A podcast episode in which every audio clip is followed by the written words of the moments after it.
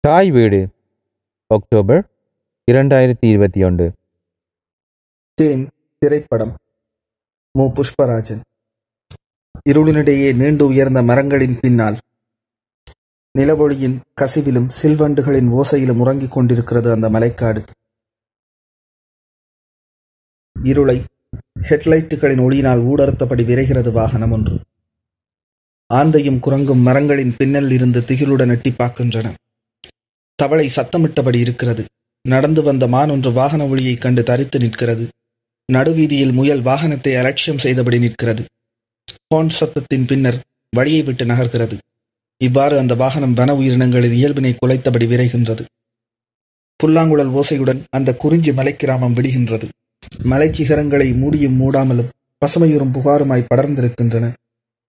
பெண்ணொருத்தி தன் குடிசையின் முன்னால் அது குடிசையும் இல்லை வீடும் இல்லை. இரண்டுக்கும் இடையில் அதை வசதிக்காக வீடு என்றுதான் சொல்வோமே. அடுப்பின் நெருப்பை குழலால் ஊதிக்கொண்டிருக்கிறாள். பெரியாம்புளுக்கு எப்படியம்மா இருக்கு? என்றபடி வைத்தியர் வருகிறார். மேலே சேட்டமில்லாம படத்திற்காக கவலையுடன் பதில் கூறினாள் பூங்கொடி. பெரியாம்பிள் அவளது அப்பா அவரை பார்த்த வைத்தியர்தான் கொடுக்கும் மருந்தை குறிஞ்சி தேனில் கொடுத்தால் சுகமாகிவிடும் என்றார் தனித்தவன் குறிஞ்சி தேனுக்கு எங்கே போவாள்? வைத்தியர் வேலுவை பற்றி கூறி மருந்துக்கு என்றால் எங்கிருந்தாலும் கொண்டு வந்து கொடுப்பான் என்கிறார். வேலு குறிஞ்சிக்குடியைச் சேர்ந்தவன். இப்போது சோமன மலைகளில் இருந்து வழியும் அருவிகளின் பின்னணியில் ஓர் உயர்ந்த மரக்கொப்பிலிருந்து தேன் சேகரித்துக் கொண்டிருக்கிறான். கையளவு நிலம் இருக்கிறது. தேன் சேகரிப்பான். சிறுவர்கள் கல்வியிற்கு செல்கையில் வழிமறுக்கும் அருவியை கடக்கவும் உதவி செய்வான். இத்தகைய ஒரு சந்தர்ப்பத்தில் வேலுவை பார்க்க வந்த பூங்கொடி தன் தேவையை அவனிடம் கூறுகிறாள். குறிஞ்சித்தேன் மழைக்காலத்தில் தான் கிடைக்கும். மருந்துக்கு என்றாய் கிடைச்சா கொண்டு வாரன் என்று கூறிய அவன் அவளது ஊர் பெயரெல்லாம் கேட்கிறான். இங்கதான் மேல கொழுகுமல என்று தன் பெயரையும் சொல்லிச் செல்கிறாள். சொல்லியபடி குறிஞ்சித்தேனுடன் வேலு அவள் வீட்டுக்குச் சென்றான். அங்கு அவள் இல்லை வேலைக்கு சென்று விட்டாள். வேலு தான் கொண்டு வந்த தேனை எப்படி சாப்பிட வேண்டும் என கூறி அதை செய்தும் கொடுத்தான்.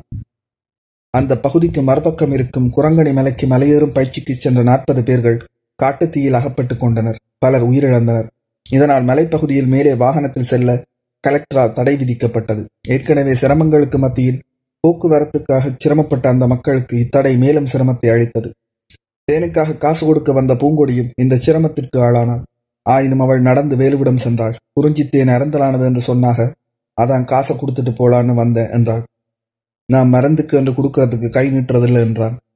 ஆத்தாடி நாங்க காசு கொடுக்கலன்னா எங்களுக்கு வைத்தியம் பலிக்காதில்ல என்றாள் அவள். அவன் குடிசை வரை சென்றாள். வீட்டிற்குள் அழைத்தான். அவள் வாசல் படியிலே இருந்தாள். அவளுக்கு வெங்காய தண்ணீர் கொடுத்தான். இந்த சந்திப்பில் அவனை பற்றி விசாரிக்கிறாள். அவனுக்கு திருமணமாகவில்லை.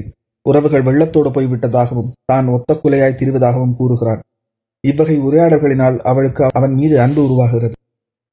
வேலு கண்ணீர் கோளாறான பிள்ளைக்கு மறந்து கொடுக்கச் செல்கையில் வழியில் பூங்கொடி அவனை சந்தித்து சீண்டுகிறாள். அவன் அவளது அப்பா பற்றி விசாரிக்கையில் நல்லா இருக்கிறார் உன்னை பார்த்து பேச வேணும் என்றார் அவன் ம் பேசுறன் என்ற பதிலுக்கு பேசாத கேளையா என்றாள். என்னத்த? என்பதற்கு என்னத்தான் என்றாள். இந்த துடுக்கான பதில் அசந்து போன வேலு மௌனமாகச் செல்கிறான். அவளோ என்ன கட்டிக்கிறியா? யோ உன்னை ஈயரம்பு கடிக்காம பாத்துக்கிறேன் பாத்துக்கிறேன்னா பொண்டாட்டி மாதிரி இல்ல இந்த மலை மாதிரி என்றாள். வேலு வீட்டில் இருக்கும்போது அவள் கூறிய சொற்கள் அவனில் எதிரொலிக்கின்றன. விடிந்ததும் பூங்கொடி வேலை செய்யும் இடத்திற்கு சென்று தனது சம்மதத்தை அவளிடம் தெரிவிக்கிறான்.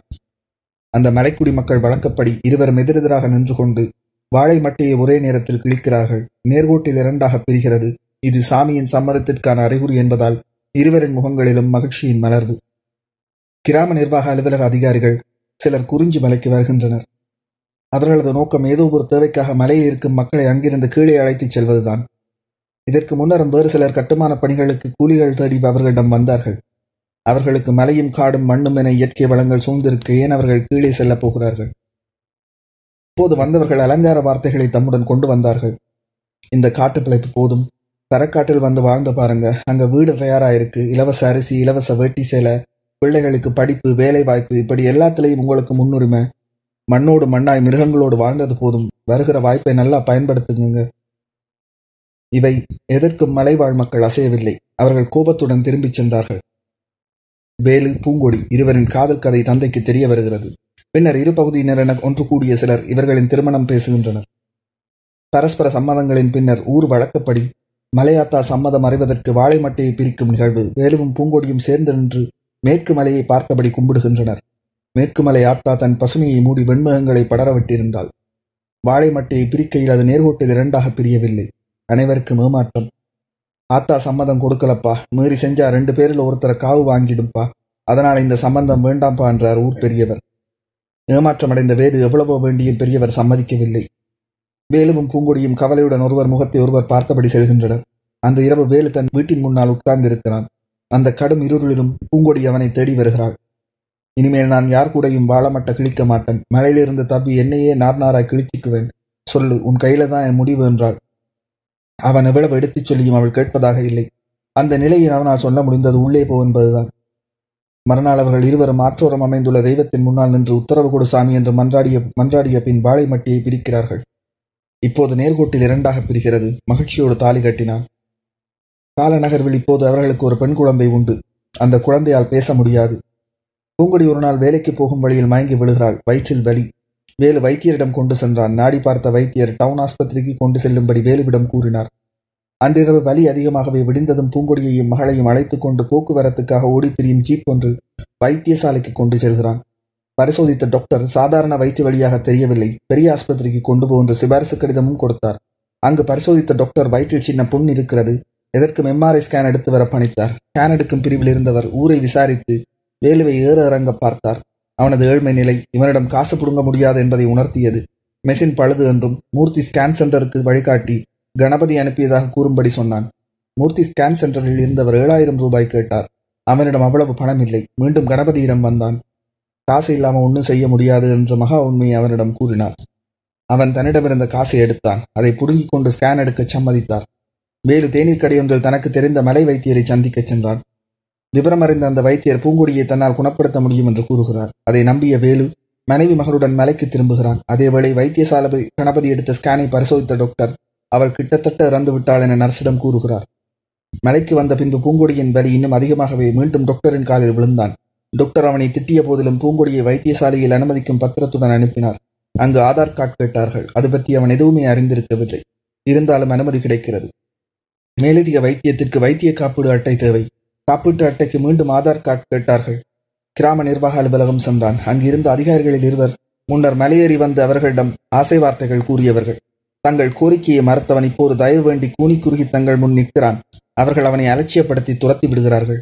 இப்படி இலவசம் என்று நம்பி வந்தவன் அரசாங்க வைத்தியசாலை பணியாளர்களினால் திரும்பும் பக்கமெல்லாம் அடையாளத்திற்கு ஆதார் கார்டு ரேஷன் கார்டு வைத்திய காப்பீட்டு அட்டை பாஸ்போர்ட் ஒன்லைன் அப்ளிகேஷன் என அலைக்கழிக்கப்படுகிறான். அதிகாரிகள் அசட்டை ஏளனம் ஆகியவற்றால் சிறுகச் சிறுகச் சேர்த்த சேமிப்பெல்லாம் லஞ்சத்தில் இழந்து ஆதார் வைத்திய காப்பீட்டு அட்டைகள் எடுத்து மிருதியில் உன்னை என் உசுரில் முடிஞ்சு வச்சிருக்கேன் என்ற தன் மனைவியையும் இழந்தான். இப்போது வேலு மனைவியின் உடலை எடுத்துச் செல்ல வேண்டும். அதற்கும் இலவச அமர ஊர்திகள் முன்வரவில்லை. ஒரு சாரதி நாலாயிரம் ரூபாயும் அடுத்தவன் இரண்டாயிரமும் கேட்கிறார்கள்.